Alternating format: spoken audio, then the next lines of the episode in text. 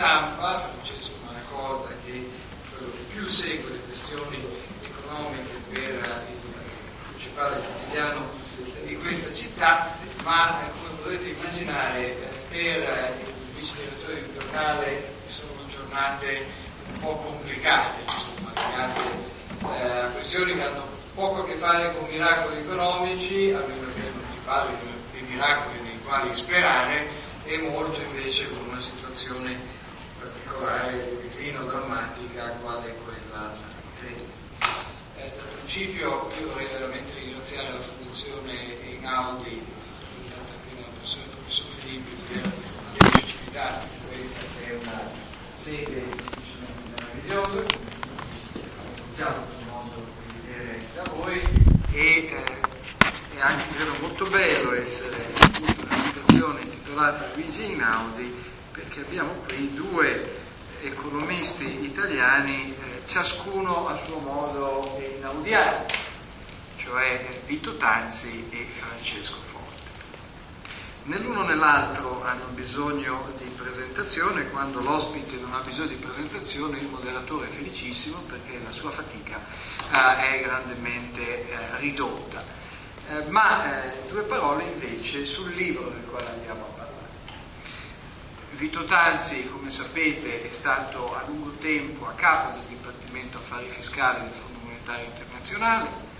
ha avuto, dopo questa importante esperienza che seguiva invece, un'esperienza altrettanto importante in ambito accademico negli Stati Uniti, ha avuto una breve parentesi come sottosegretario di Stato all'economia eh, nel 2001-2003, eh, se non sbaglio, è un grande amico dell'Istituto Bruno Leoni, dico con vero piacere, anche perché tra gli economisti italiani quello che a livello internazionale più di altri, credo, incarna una parte importante dei nostri valori, che sono quelli, eh, per usare parole in questi giorni non molto popolari, però del rigore dei conti pubblici, della finanza pubblica eh, appropriata e non eh, creativa, per così dire, e eh, ha rappresentato in più di un'occasione quel punto di vista. Negli ultimi anni Tanzi ha avuto una produzione estremamente interessante a livello letterario perché ha unito, diciamo così, ai lavori scientifici per i quali è giustamente famoso, una serie di volumi nei quali l'elemento scientifico, l'esperienza dell'economista si intreccia con l'elemento biografico, cioè con la storia personale, con la storia dell'uomo. Uno di questi libri è stato tradotto in italiano da noi qualche anno fa e riguardava la lezione argentina, aveva in copertina una foto eh, di Tanzi, che tra le altre cose è anche uno straordinario fotografo, e univa appunto una diagnosi di quanto era avvenuto in quel paese, eh, diagnosi quanto mai attuali in giorni come questo, al ricordo dell'esperienza, dei viaggi, degli incontri, insomma tutte quelle cose che è difficile eh, ridurre magari nello spazio di un paper, che non sono sicuramente hard data, come si direbbe oggi, ma che contribuiscono in modo importantissimo alla comprensione della cultura di un paese e quindi anche della sua cultura politica e di ciò che avviene eh, pertanto eh, nei dibattiti e nelle decisioni. Ha scritto altri libri che uniscono sempre le sue esperienze al Fondo Monetario Internazionale con i suoi eh, ricordi, con la sua comprensione del vissuto di quei paesi. Ha scritto un libro importante eh, sulla storia economico-finanziaria dell'Italia dall'unità. Eh, parte di quel lavoro era cominciato a dire il vero come Lezio Binghetti, che abbiamo tenuto proprio a Torino Uh, tre anni fa ospiti della fondazione CRT di Scassant erano um, Gianni Tognolo e Andrea Monorchio e all'epoca discutemmo per l'appunto uh, di una storia finanziaria del Regno e poi della Repubblica Italiana. E adesso unisce di nuovo i due piani, quello dell'esperienza uh, personale e quello dell'analisi economica in questo libro, dal miracolo economico al declino l'elemento personale si evince dal sottotitolo Una diagnosi intima, che potete tra l'altro acquistare eh, all'ingresso, un libro pubblicato da un editore internazionale, dalla Orge Pinto Books, dove questa volta al centro non c'è l'Argentina, non c'è il Giappone, ma c'è il suo paese. Quindi eh, questo è un libro molto particolare perché un, un ricordo assieme, un'analisi dell'Italia visto da un italiano che ha fatto tutta la sua carriera sostanzialmente all'estero negli Stati Uniti. E come quell'esperienza, come la conoscenza del mondo e come l'essere un economista e non un fisico o uh, un biologo consente di pensare la storia del nostro paese negli ultimi 50 anni. Una storia che somiglia, ahimè, drammaticamente alla parabola cui allude il miracolo economico antichissimo. Per discutere di questo libro abbiamo con noi un amico di Vito Tanzi e anche dell'Istituto Toro Leoni, cioè il professor Francesco Forte, che non ha bisogno di presentazioni, pertanto non lo presenterò, eh, dal quale insomma ci aspettiamo una reazione alla al racconto e all'analisi di Tazzi e eh, diciamo così una parimenti, non so se una controstoria o eh, se appunto se dei prolegomeni a una controstoria rispetto a quello di Tazzi per discutere un po' insomma del, del percorso che abbiamo fatto come, come paese per l'appunto dal miracolo economico al. Professor Forte, a lei la parola. Dunque, Ovviamente io conosco Tanzi da molti anni e eh, capisco bene che questo libro è estremamente pessimista anche per le disgrazie che gli sono capitate in Italia, nel senso che lui fu chiamato in Italia a svolgere un ruolo che pensava fosse serio importante e il sé poteva esserlo, sarebbe dovuto essere tale, ma invece non fu affatto tale. E purtroppo accanto a un ministro dell'economia, che io conosco molto bene, diciamo non è che lo conosco da adesso, lo conosco da quando aveva 12-13 anni perché questo ministro dell'economia, forse voi non lo sapete, è una specie di mia fotocopia, eh, neanche non lo sa. Sfocata però. Beh, dunque, diciamo che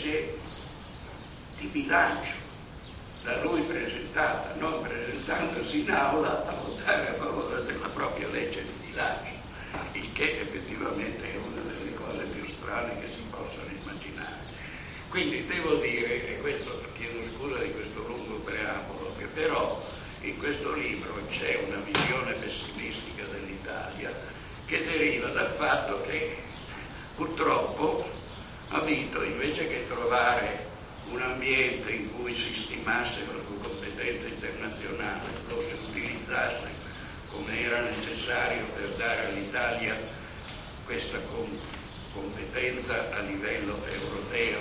che è estremamente necessaria e che in altre epoche eh, fu possibile esercitare tramite Carli ad esempio o altri, eh, anche in seguito un Ciampi e così via, eh, però invece in questo caso non, non possibile. E questo è stato un, una grande perdita, un grande però in questo libro ci sono uh, due aspetti positivi e uno negativo che diciamo positivi dal mio punto di vista e uno negativo che dirò per ultimo.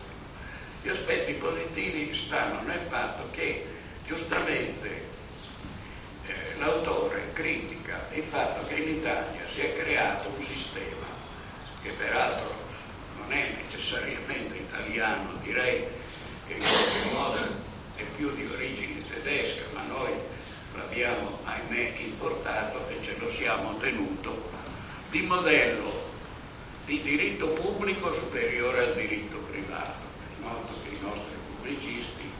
hanno sempre avuto questa mania tedesca, tant'è vero che c'è una barzelletta che riguarda l'assistente universitario che pretende di sapere il tedesco e cita il derselbe, il derselbe che vuol dire lo stesso, perché il giurista di diritto pubblico deve citare allora l'Italia, che è un paese che aveva nella tradizione romana, che il diritto pubblico in certo senso non esiste, è il diritto privato applicato al settore pubblico e quindi l'Italia che aveva un sistema in cui il diritto pubblico deriva da, dall'economia di mercato, è una sorta di urgentium che deriva dal mercato e dall'ordine spontaneo, questa è poi la concezione italiana pragmatica del positivismo giuridico, è diventato nelle nebulose atmosfere della geometria del diritto pubblico tedesco, che è del tutto inadatta alla mentalità dei funzionari italiani e direi forse in qualche modo adatta al cervello dei funzionari meridionali che peraltro a questo punto non sono affatto operativi completamente inaccessibile alla mente dei funzionari o delle persone normali eh, del, del, nord Italia, in particolare delle zone che io conosco quando io ero stato, stato di Sonde del Como Varese, ho sempre vissuto in quelle parti, mi sono laureato a Pavia, sono venuto a Torino, mia mamma era di Novara, io fratello e mia mamma aveva studiato all'Università di Torino, mio nonno era di, questa zona, insomma il mio mondo è fatto così, in questo mondo qua tutti questi arzigogoli complicati del diritto pubblico non, non sono nel e però stanno in questa enorme costruzione chiamata concertazione, accordo. Allora l'accordo tra le parti anche a livello di decisione pubblica, perché nella Costituzione italiana cosiddetta federalista c'è la concertazione tra la regione, il comune, la provincia per prendere una delibera, dobbiamo o no dire autorizziamo quell'opera. Allora ci sono sei persone che si riuniscono e per avere un permesso c'è tutta la cosa gerarchica, eccetera. Ecco, queste critiche che lui fa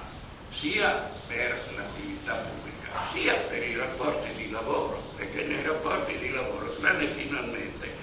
quando Marchionne si è stufato di questa cosa complicatissima, io mi ricordo che anche Grazzi, quando io gli enumeravo queste cose, si scocciava e diceva ma no, ma questa cosa prima, e come si fa a vivere in un mondo di questo tipo? E ha detto no, basta, adesso noi tutta questa cosa complicata non ci interessa, facciamo un discorso più semplice, se voi lavorate vi pago molto, se lavorate poco vi pago poco e se ci state bene se no, no, più o meno questo. No? E questo mi sembra che sia un modo in cui gli italiani funzionano. Con quell'altro metodo gli italiani non funzionano bene e neanche quelli del sud, perché quelli del sud non dimentichiamo che Torino quando ci sono arrivato io, nel 1961, tornato dagli Stati Uniti, dove ero stato due anni,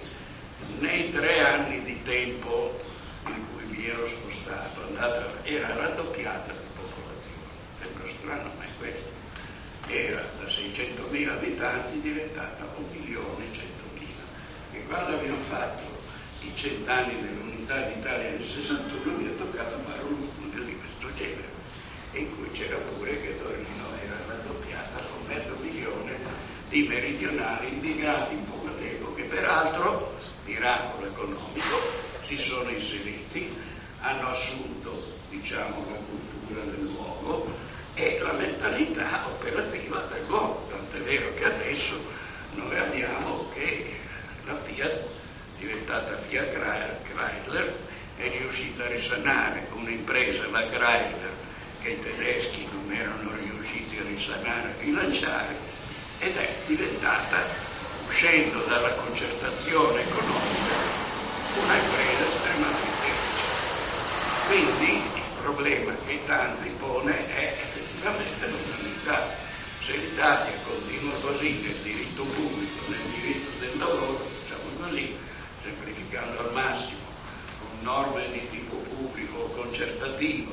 anziché norme di diritto privato e contratti, finisce male, declino. E questo mi sembra uno dei più grossi contributi nei vari paper che lui ha messo insieme in questo libro. Un altro contributo importante che lui dà in questo è naturalmente nella tesi che anch'io condivido, che ci sono un eccesso di spese che si possono tranquillamente tagliare, un eccesso di gestioni pubbliche in perdita, che sono una zavorra. Quindi che non è vero che tutto questo stato del benessere è benessere, è qualcosa che illusoriamente lo è, perché in realtà il benessere si ha in un altro modo, riducendo le spese e riducendo le imposte e riducendo i debiti pubblici, che naturalmente e avendo naturalmente l'economia di mercato, le regole internazionali ed interne di libertà di mercato. Se le imposte fossero basse, la Fiat non manderebbe le direzioni là dove il personale di qualità deve pagare imposte elevate, le terrebbe qua, quindi noi i cervelli non li perderemmo, perché attenzione, a parte il fatto che l'Italia è qui, io dissento, non è vero il fatto che è un paese costretto a mandare via cervelli. L'Italia è un paese che ha una capacità di produrre idee, per cui una parte noi la esportiamo nei prodotti, una parte la esportiamo con le persone, ma per fortuna ne abbiamo ancora, cioè ne abbiamo di continuo. L'esempio che io posso fare il settore della fisica. Voi probabilmente sapete che se si scoprirà la nuova materia che si sta scoprendo è perché i tre quarti degli scienziati, compreso mio figlio, che lavorano a Ginevra sono italiani. E tutti, non solo gli scienziati, ma compreso il capo degli ingegneri e compreso il capo dell'amministrazione però di fisici non è che ne mancano perché sono andati lì, ce ne sono ancora tanti, anche a Torino, tra l'altro mio figlio è laureato a Torino. E, e quindi noi i, i, i cervelli ce produciamo tanti, però questi cervelli a parte se ne vanno perché li esportiamo come si esportano i prodotti della moda e altri, ma in parte li esportiamo perché è ovvio che se un'impresa deve fare la direzione generale finanziaria o il design, beh, insomma, uno deve pagarsi l'imposta del 40% personale più l'IRAP, l'impresa, e quindi dice me ne vado in un posto dove l'imposta è il 30% non è vero. Quindi le tesi di tanti che se continuiamo ad avere imposte elevate, con le aliquote progressive elevate,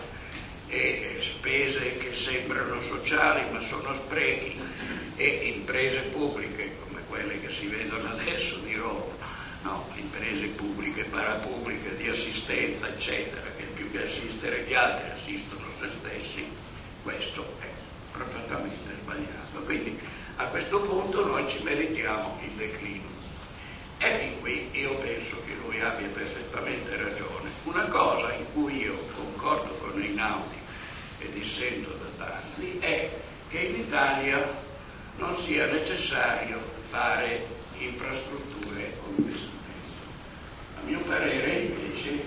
questo è una delle cose che a noi mancano ancora. Faccio tre esempi. La parte elettronica. Insomma noi sia nella parte cavo che nella parte alta abbiamo ancora delle infrastrutture inadeguate rispetto agli altri paesi, compresa la Romania, dove io sono stato di recente, e insomma il mio computer lì si accende benissimo subito, qua è molto più faticoso, ogni tanto si spegne perché c'è una folla, parlo del fatto di essere con cavo o senza cavo, lo stesso accade questo problema di congestione, lo dico in Romania avranno meno attività che da noi, però il punto è che noi abbiamo bisogno di infrastrutture. Se Torino avesse l'alta velocità con Lione, ma fino a Kiev,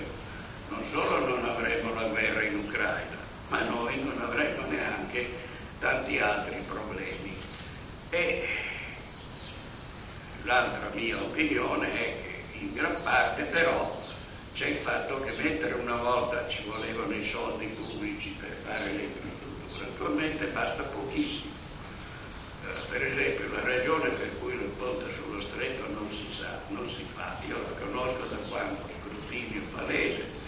il mio progetto veniva votato, scrutinio segreto veniva bocciato perché la mafia dei traghetti, che sta in parte come Drangheta, Reggio Calabria, in parte come mafia messina, che ha nomi e cognomi abbastanza come tutti adesso, credo,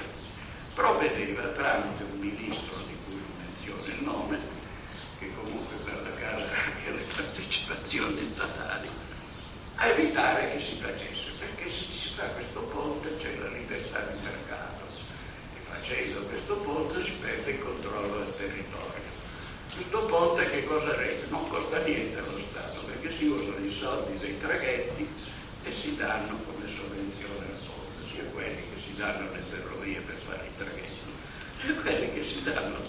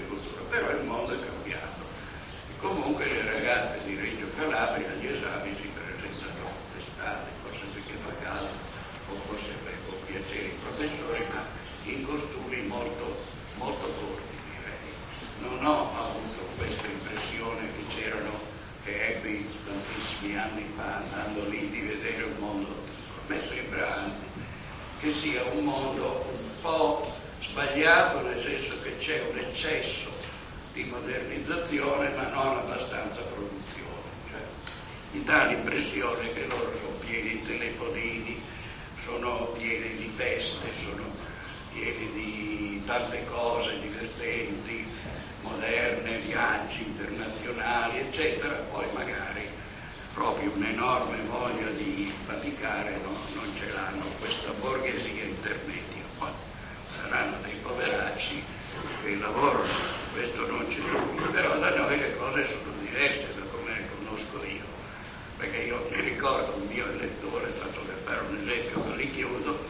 che produceva scarpe artigianali dalle parti di Varese, però scarpe di qualità allora dice, Francesco, stasera andiamo al Nike, però prima lasciami fare 20 paia di scarpe, così vado io. Poi lui ci metteva una di queste macchine. Per, per conto Nike, 20 paia di scarpe. È un momento, è il suo valore aggiunto, perché lui prendeva le scarpe e le cuciva. Lui aveva lì tutto pronto e siccome i suoi operai di solito cucivano la, la tovaia e l'attaccavano, diceva, ecco adesso io ho fatto il lavoro che ne so di così eh, facendo un'ora di lavoro, naturalmente non era una giornata, insomma aveva sistema, per dire, no? E quindi lui prima lavorava e adesso al Ecco, ma non era un lusso, era un in provincia di Varese, così, insomma, qualsiasi. No, insomma, eh, allora, questo mondo invece lì c'è più festa che, che produzione però diciamo una modernizzazione c'è. Quindi questo problema del ritardo culturale italiano, a mio parere, è un elemento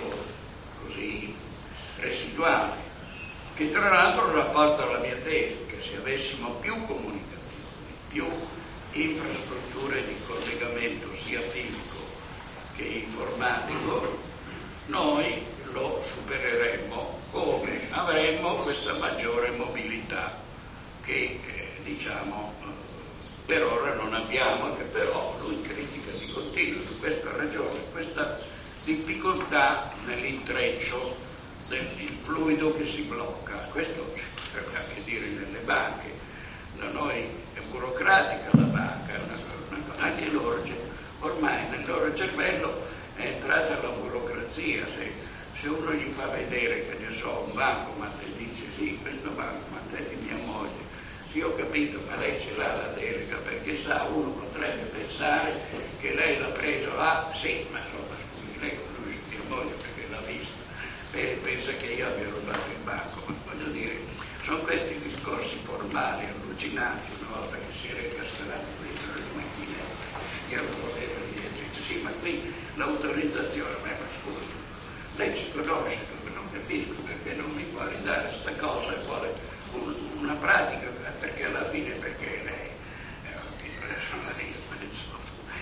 si è inventato un mondo formale che ci complica inutilmente la vita, per cui tra l'altro non è vero quello che lui dice che noi lavoriamo poco, noi lavoriamo molto di più producendo di meno, perché dobbiamo superare una quantità di ostacoli che ci si sono proposti in parte per una scadente organizzazione, in parte per queste leggi sbagliate, ma in parte anche nostro cervello si è formato questo blocco mentale. Quindi questo libro io direi che va letto, naturalmente ciascuno può pensare a quello che vuole, è un ottimo contributo alla conoscenza delle cose che non vanno in Italia e giustamente il punto interrogativo c'è, cioè non è dal miracolo economico al declino, ma quel punto interrogativo, cioè se accadono queste cose non ci sarà, se, accade, se non accadono non ci sarà. Naturalmente è sempre comodo il punto interrogativo perché la sibilla umana, come è noto, eh, dava sempre quei risposti col punto interrogativo.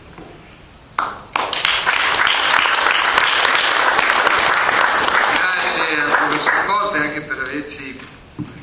ben sintetizzato un, un problema. No? La testa degli italiani funziona male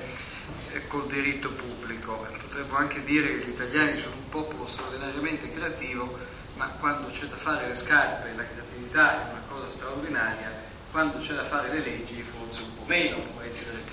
eh, può avere delle esternalità negative. due camere, meno leggi si fanno, leggi un punto molto importante nel libro di Tanzi però è che questo declino, questo arretramento culturale si riverbera nella testa e dei decisori politici, ma poi anche del ceto burocratico. Eh, l'esperienza di Tanzi come sottosegretario è qui raccontata, era già stata in parte raccontata dal paper che abbiamo potuto pubblicare noi dell'Istituto Bruno Leoni qualche anno uh, fa. Però credo sia anche estremamente significativo ricordare, perché poi alla fine in ogni lavoro teorico c'è un po' di autobiografia, no? c'è anche un po' di pensare all'Italia. Quindi sono due grandi temi sui quali, Tanzi, sui quali Tanzi ha dato contributi veramente significativi, molto citati e molto noti. Uno è la spesa pubblica,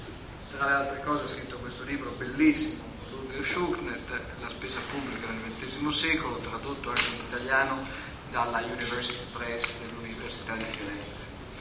che eh, con strepitosa esterofilia si chiama Florence University Press. Ah, ehm,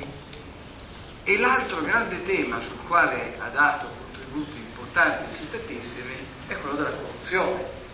che è forse una questione sulla quale Francesco Forte non si è fermato, ma che riguarda molto eh, proprio la, la cultura del, della dirigenza pubblica eh, nel nostro paese. Quindi questo libro che eh, merita di essere sicuramente letto, tanto per cominciare comprato, eh, sulla via dell'uscita, è anche utile per mettere eh, a fuoco appunto un, un tema di, di arretramento, di problema culturale dell'Italia, un altro tema sul quale Tanzi più volte si è fermato è l'arretratezza da cultura economico-finanziaria degli italiani. Ricordo un bell'articolo sulla voce.info di qualche anno fa, proprio su che ovviamente ha una ripercussione evidente in campagna elettorale, no? la scarsa cultura economica diffusa rende più facile, ehm, come si dice in versione politicamente corretta, abbindolare eh, gli elettori. Ecco, su tutte queste cose credo che eh, Vito Tanzi abbia tante cose da dirsi, io gli cedo la parola, poi spero però anche risponderà Francesco Forte sulle infrastrutture, sul quale diciamo così io rispetto la linea e in Audi Forte, devo dire, trovo tanto più ragionevole quella Tanzi, ma adesso sentiremo, sentiremo Grazie Alberto. Uh, innanzitutto vorrei ringraziare l'Istituto Bruno Leoni e la Fondazione Inaudi per, per l'invito, vorrei ringraziare il professor Forte che conosco forse da più anni, qua lo vorrei menzionare, almeno 40 anni, eh, eh, per, per, essere venuto e per i commenti che, che ha fatto. Vorrei eh, forse dire qualche cosa, usare il mio tempo piuttosto che reagire ai commenti, dire qualche, qualche cosa in più sul libro. Prima di tutto il titolo. Io ho scritto un libro sull'Argentina che è stato menzionato. La, la cosa interessante quando uno si occupa dell'Argentina è che nel 1900 l'Argentina era uno dei grandi paesi del mondo, era fra i dieci paesi più ricchi del mondo. E esportava esattamente la proporzione dell'esportazione mondiale della Cina di oggi giorno, 7-8%. E poi negli anni successivi per l'economia non è, Argentina non è diventata più povera di quanto era nel 1900, ma in termini relativi chiaramente c'è stato un declino e questo è il titolo del libro. Non vorrei dire che l'Italia sta diventando povera, sta diventando meno sviluppata di prima, ma l'Italia, se uno fa il confronto per esempio fra l'Italia e l'Inghilterra nel 1980 per esempio e adesso o gli Stati Uniti o anche la Germania, uno si rende conto che questi paesi sono cresciuti in un ritmo molto più rapido.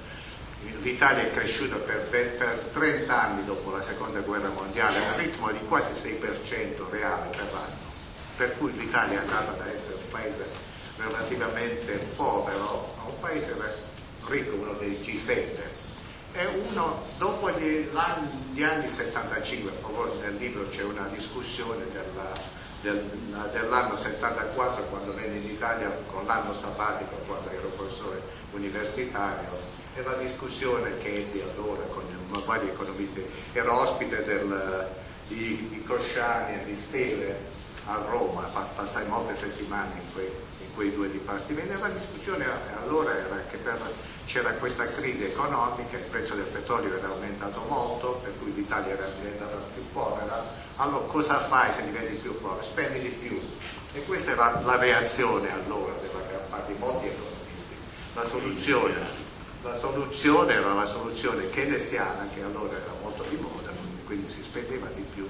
E dal 75 in poi le cose cominciarono a cambiare. Una cosa la spesa pubblica aumentò enormemente, fino a quegli anni era molto contenuta. Secondo le imposte aumentarono enormemente l'Italia andò ad essere un, un, paese con imposte più o meno normali, a essere uno dei, dei, dei paesi più tartassati del mondo. E il debito pubblico arrivò alle stelle, per cui uno dopo il 75 vede ogni, ogni 10 anni vede il tasso di crescita si riduce da 6 a 2,5, si riduce da 2,5 a 2,5 fino a, arriviamo agli anni 2000, dopo, dopo il, la, dove l'economia non cresce. Allo stesso tempo altri paesi continuano più o meno a crescere più dell'Italia. Per cui, come dico nel libro, questa è una maratona, non è una corsa di 100, di 100 metri. Se un paese non cresce molto per un anno o due, non è una tragedia. Ma se un paese continua a crescere meno di altri paesi per 10, 20, 30 anni, allora inevitabilmente possiamo parlare di declino. E questo è il concetto di declino del libro, non vorrei essere malinteso, declino in, in termini relativi ad altri paesi. Quindi questo è il primo punto del, del libro. Quali sono gli attori del declino? Non, posso, non ho tempo per andare nei dettagli, ma ovviamente la prima cosa che si discute continuamente sono le politiche. Uh, questo è, è, chiaramente un fattore importante, l'aumento della spesa pubblica è inefficiente, se uno fa la spesa pubblica efficiente, fa le grandi, le grandi opere che sono produttive, eccetera, non c'è nessun problema. Se uno comincia a spendere molti soldi per ingaggiare gente che non fa niente, più di, più di non fare niente, impedisce ad altri di, non, di, di fare il corso. Infatti, due mesi fa partecipai a, a Berlino alla conferenza dal ministro che mi chiesto di fare uno dei paper, dei paper centrali della conferenza che sarà, stanno per pubblicarlo tra pochi giorni. E feci l'osservazione che gli ostacoli strutturali, noi pensiamo agli ostacoli strutturali sempre dal lato di, del, del, dell'offerta, ma c'è anche un problema dal lato della domanda e, e uso spesso un esempio del mio paese, di Mola di Bari, dove ho due cugini, uno è architetto e l'altro è ingegnere. Il, paese, il problema principale di di Bari è un paese, una cittadina molto simpatica, molto civile, non è, non è un paese, non è un, un paesino in via di sviluppo, è molto elegante, eccetera, con un'attività culturale enorme. Ma il problema principale di questo paese sono i parcheggi pubblici tu arrivi là con la macchina e non sai cosa fare, non ci sono parcheggi. Questi due miei cugini hanno offerto al comune di, uh, di fare un parcheggio a spese loro, regalerebbero 80 posti al comune da usare come vogliono, sono sei anni che aspettano una risposta. Chiaramente questa è una domanda che non, quanti, quanti, quante attività pubbliche non si fanno perché ci sono tutti questi ostacoli. Questo è il punto centrale che fece, uno dei punti in questo paper presentato in Germania. Eh, c'era De, De, De Roos, che era il, il direttore generale della comunità europea, lui dice ma forse ha ragione, ma non era molto convinto. Eh sì, perché loro per l'imposto, loro quindi il punto che riferirei, il primo era che gli attori, eh, le, le, politiche economiche chiaramente sono importanti, ma anche nel libro c'è una, una discussione che trovo abbastanza interessante, osservo l'Italia, più mi preoccupa, e sia il, il comportamento del privato. Avuto, per la pubblicazione di questo libro vorrei, forse se avessi tempo, darei qualche indicazione. Sono andato a un signore che voleva pubblicarlo, molto interessato, mi ha detto no, sarò molto felice di pubblicarlo, ma devi comprare 400 copie. Cosa faccio con 400 copie? Apro una libreria. Eh, ho mandato a un'altra casa editrice, mi hanno risposto, dice se lei non riceve una risposta in nove mesi vuol dire che non abbiamo interesse. Finalmente sono, sono andato a questo signore che aveva già pubblicato qualche libro mio in, eh, in, un mese l'ha pubblicato a quindi pochi, poco prezzo a proposito, eh, eh, senza nessuno stato, senza chiedere di soldi. Quindi è l'efficienza, uno vede questo contrasto, mandi email a qualcuno e non ti rispondono, uno magari rispondono dopo un mese. E questo in, negli Stati Uniti dove abito, questo non succede. In Italia mi ricordo, racconto nel libro l'esperienza a Roma quando cercai di prendere in fitto l'appartamento quando arrivai a Roma per questi due anni. E ci volle una quantità enorme di tempo. Di, eh, a Washington lo puoi fare in un'ora. Se vuoi vendere un appartamento lo puoi, se vuoi aprire una, una, un conto in banca lo puoi fare in pochi minuti. E tutte queste cose diventano molto più complicate in Italia. Come, come dico, la morte può fare con migliaia di piccoli tagli e questo è uno dei problemi che non, non ricevono l'attenzione che dovrebbero ricevere Forse la gente è talmente abituata a queste cose. Fai un appuntamento con, con un medico, quando faccio l'appuntamento con il mio medico, se, se il medico è in ritardo di più di 5 minuti non mi arrabbio, è molto raro se,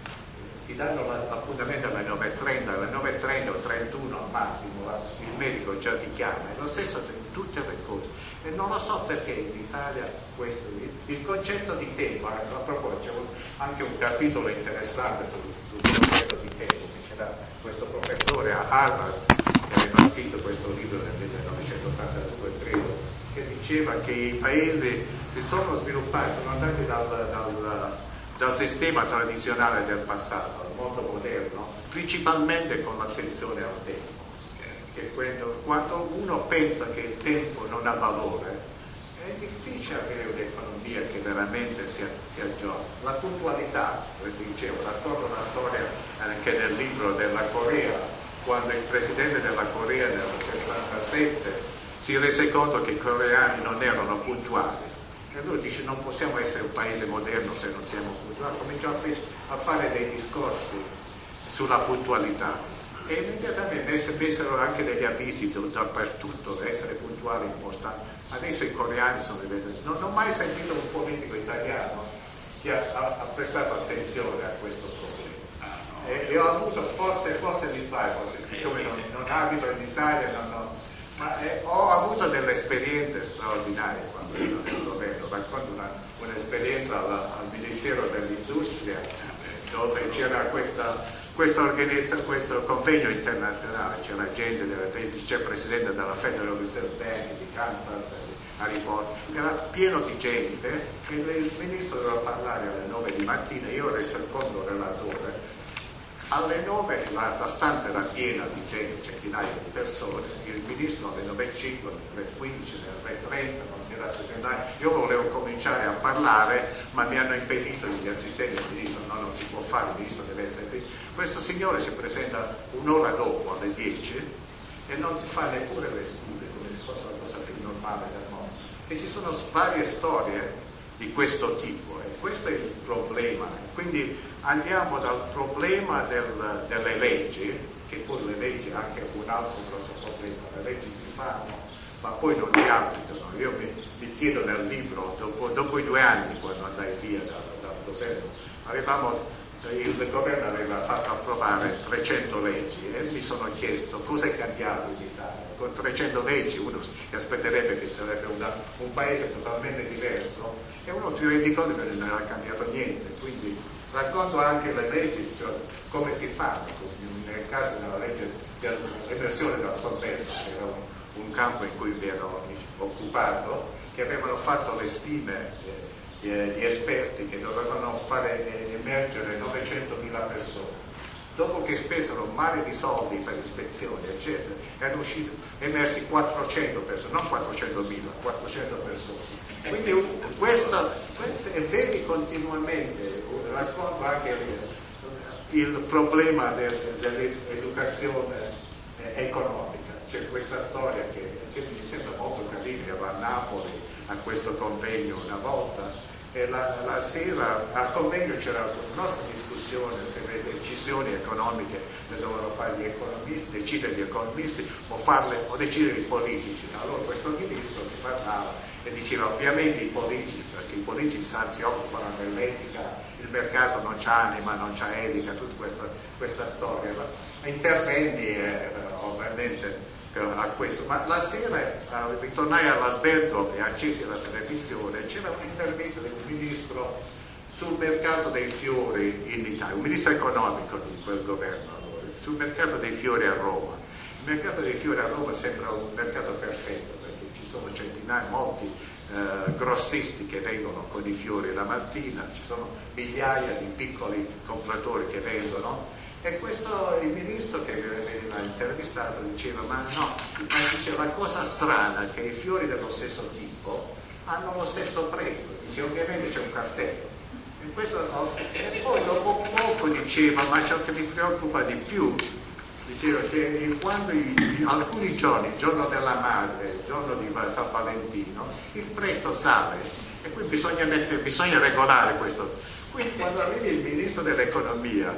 se si parla di questo tipo, ovviamente ti deve preoccupare se tu non, non lasciamo perdere. No? E, e, quindi queste sono tutte le, le storielle del libro. Vorrei enfatizzare, non è un libro tecnico, non, non ci sono econometria, non c'è, un libro di impressione. A proposito, il libro mi fu chiesto da, da, dal, ministro, dal presidente Ciampi di scrivere l'ultimo giorno a Roma quando gli telefonai per per salutarlo. Eh, abbiamo avuto una, una, una, una, conversazione molto cordiale, è stato sempre molto cortese con me e, e mi ha detto tanti perché in Italia è così difficile investire bene le risorse pubbliche e perché c'è tutto questo scetticismo verso l'Europa eh, eccetera. Dice perché non scrive, non scrive un libro? E disse ma forse lo farò. Poi avevo, avevo molti impegni ma poi eh, ho sempre avuto un po' di di esitazione a scrivere un libro che poi direttamente criticava eh, varie persone, quindi, ma poi dopo 12 anni, 13 anni ho pensato che anche se c'erano delle confidenze, dopo tanti anni non sono più confidenze, quindi e vorrei anche enfatizzare che a titolo personale, quando sono i due anni che ho trascorso nel governo, tutti quanti sono stati estremamente colpiti, quindi non ho avuto mai un problema con, con i ministri, anche per, per, con Berlusconi, poche volte che gli ho parlato, è stato sempre molto cortese. Ma una, un problema, forse l'ultimo problema che vorrei menzionare è la, la relazione fra il governo, nel senso americano, anglosassone, quelli che fanno parte dell'esecutivo del governo, e l'amministrazione pubblica. Uno dei problemi probabilmente principali che ebbi quando arrivai a Roma è che eh, Tremonti non vuole dare deleghe ai sottosegretari, quindi ci fu un, un, un incontro di due ore, di due ore, alla fine di due ore si decide che non, non, non, non dava deleghe, dice la delega verrà data volta per volta, quindi una volta andai a, a Delhi per rappresentare l'Italia al, a uno dei, convegni internazionali, lui mi dava la delega, una volta sono andato in Argentina per rappresentare l'Italia in Argentina durante il, il, il, il default argentino, quindi mi davano la. Il problema è che se non hai delega l'amministrazione pubblica non ti passa nessuna informazione, tu quindi siedi in un ufficio, non ti arriva mai un pezzo di carta, era strano, quando ero al fondo ogni giorno ti arrivavano decine di memorandum. Ognuno che andava in missione scriveva ciò che era successo, ogni incontro che c'era al fondo ti arrivava un pezzo di carta, infatti il problema è l'eccesso di informazione. Qui andavo da un momento all'altro, da eccesso di informazione a mancanza totale di informazione. E cosa succede? Io avevo vari impegni, non è che avevo seduto, dovevo andare in Parlamento quasi ogni giorno, i tre giorni della settimana, il Parlamento mi incontro, la, la Commissione bilancio sia al Senato che alla Camera, specialmente alla Camera, che era molto divertito, e dovevo rappresentare il governo su, su varie leggi. Non avevo mai ricevuto la legge, non sapevo che contenuto era. Cinque minuti prima di andare mi arrivava un pezzo di carta dall'ufficio legislativo che diceva queste sono le probabili domande che faranno e questa è la risposta. Quindi io dovevo fare il postino, e leggevo ciò che sono andato, quando sono andato in Argentina mi hanno mandato in Argentina, ma proprio da un giorno all'altro mi hanno chiesto di andare in Argentina a rappresentare l'Italia durante il, il del 2002. Sono andato in Argentina senza avere nessuna, assolutamente zero informazioni. Quindi uno, come, e, e credo, non lo so, l'unico ministro, che, l'unica persona che probabilmente riceveva informazioni era Tremonti, ma l'informazione da quattro ministeri che erano, erano diventati un ministero solo, ovviamente lui era al telefono tutto il tempo eh? e quindi ovviamente la, le decisioni si spostano dal governo all'amministrazione pubblica, per cui le leggi, i governi passano le leggi e l'amministrazione poi le, le, le applica nel modo loro. E c'è il controllo che i ministri hanno sull'amministrazione anche di sorprese, mi ricordo quando venni a una, una volta il capo di, della missione del fondo su richiesta del governo per una riforma fiscale e scrivemmo un lunghissimo rapporto e poi incontrammo con, con Formica, allora era il e io gli stavo spiegando tutti i cambiamenti che noi suggerivamo al governo di fare per, per le imposte. E lui mi ascoltava e diceva ma questo non, non, si può fare, questo non si può fare, questo non può A un certo momento lui era pugliese come me, mi prese il braccio e dice professor Tanti lei non si dà conto che io non ho il potere di spostare un uscire da una porta all'altra del ministero. E quindi e allora uno si chiede qual è la funzione del governo ovviamente quando, quando, Obama o Bush eh, diventa presidente degli Stati Uniti si porta 4.000 persone con lui, quindi tutte, tutte, tutti gli uffici si tratta, può essere fatto positivo o negativo ovviamente, ma c'è il controllo del governo. In Italia trovai che proprio c'è questa separazione netta tra il governo nel senso corretto della parola e l'amministrazione quindi questi sono alcuni degli aspetti. C'è un capitolo poi finale che è anche interessante sul fatto della diversità in Italia, anche questo incontro molto interessante, dico che forse in Italia è il paese più diverso del mondo, con la possibile eccezione dell'India. L'India la conosco, uno si sposta in India vede grossi cambiamenti. In Italia ogni paesino è diverso dall'altro. C'è una frammentazione enorme della, del settore pubblico 8.000 comuni, so, province, regioni, eccetera. E quindi c'è economie di scala diventano molto difficili, la complessità diventa molto difficile, diventa molto difficile eh, fare delle leggi che vengono applicate. Quindi il libro è, ha molte di queste osservazioni, quindi da questo punto di vista credo che sia interessante, molto leggibile, ci sono errori, ma siccome è stato pubblicato in Inghilterra non ha avuto un editore eh, italiano nel senso di controllare la grammatica, eccetera. E, e io dopo, dopo, 50 anni negli Stati Uniti il mio italiano ovviamente non è più quello che doveva essere, ma comunque credo che sia un libro interessante, ma vorrei, spero che, che il miracolo ritornerà in Italia, come diceva Uh, il professor Forte in Italia ha, ha grandi cervelli, la cosa impressionante per uno che vive negli Stati Uniti, che segue l'economia, vedere le riviste economiche, l'American Economic Review, tutte queste grosse riviste sono piene di nomi italiani, sono tutti all'estero. Quindi eh, eh, anche questo in un certo senso, non tutti, no, ma molti sono ovviamente all'estero. E questa è una cosa triste, quindi. uno si chiede se tutti questi italiani ritornassero in Italia gli italiani potessero cominciare a comportarsi forse un po' in un modo più più, eh, non so se usare la parola più efficiente, ma, ma questo sarebbe uno dei paesi più, più grandi del mondo, lo, lo è, è un grande paese ovviamente, ma non vedo perché la Germania, gli Stati Uniti dovrebbero avere un, un reddito più alto dell'Italia, l'Italia potrebbe avere lo stesso reddito di questi paesi. Quindi forse mi fermerò qui, grazie mille.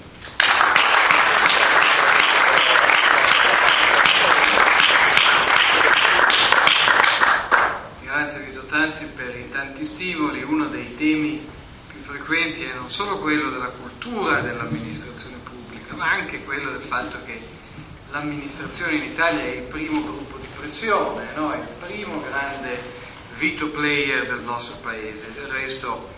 eh, un grande attore politico di un periodo che ha visto l'unificazione del nostro paese, cioè il cancelliere Bismarck, pare abbia detto una volta, chi ama le leggi esattamente come chi ama le salsicce non dovrebbe mai andare a vedere il modo in cui vengono fatte. E eh, voi avete avuto in questa conversazione una prima, una prima fotografia del modo in cui molto spesso eh, sono fatte. Avrete anche capito, ovviamente Tanzi signorilmente non l'ha detto lui, ma avrete ben capito perché Francesco Forti diceva che è stato utilizzato in modo così atroce quando era sottosegretario? Perché lo utilizzavano eh, sostanzialmente per andare in Parlamento a relazionare alle commissioni su un'attività legislativa da parte del governo alla quale di fatto non partecipava. E eh, questo, devo dire, dice molto sicuramente eh, su chi chiese a Tanzi di far parte di quel governo e gestiva quella eh, super ministero, ma dice anche qualcosa dell'opinione pubblica italiana e del modo in cui i partiti politici interagiscono eh, col governo che nessuno abbia reagito. A nessuno sia apparso che questo era ciò che era, cioè uno strepitoso spreco eh, di una risorsa umana.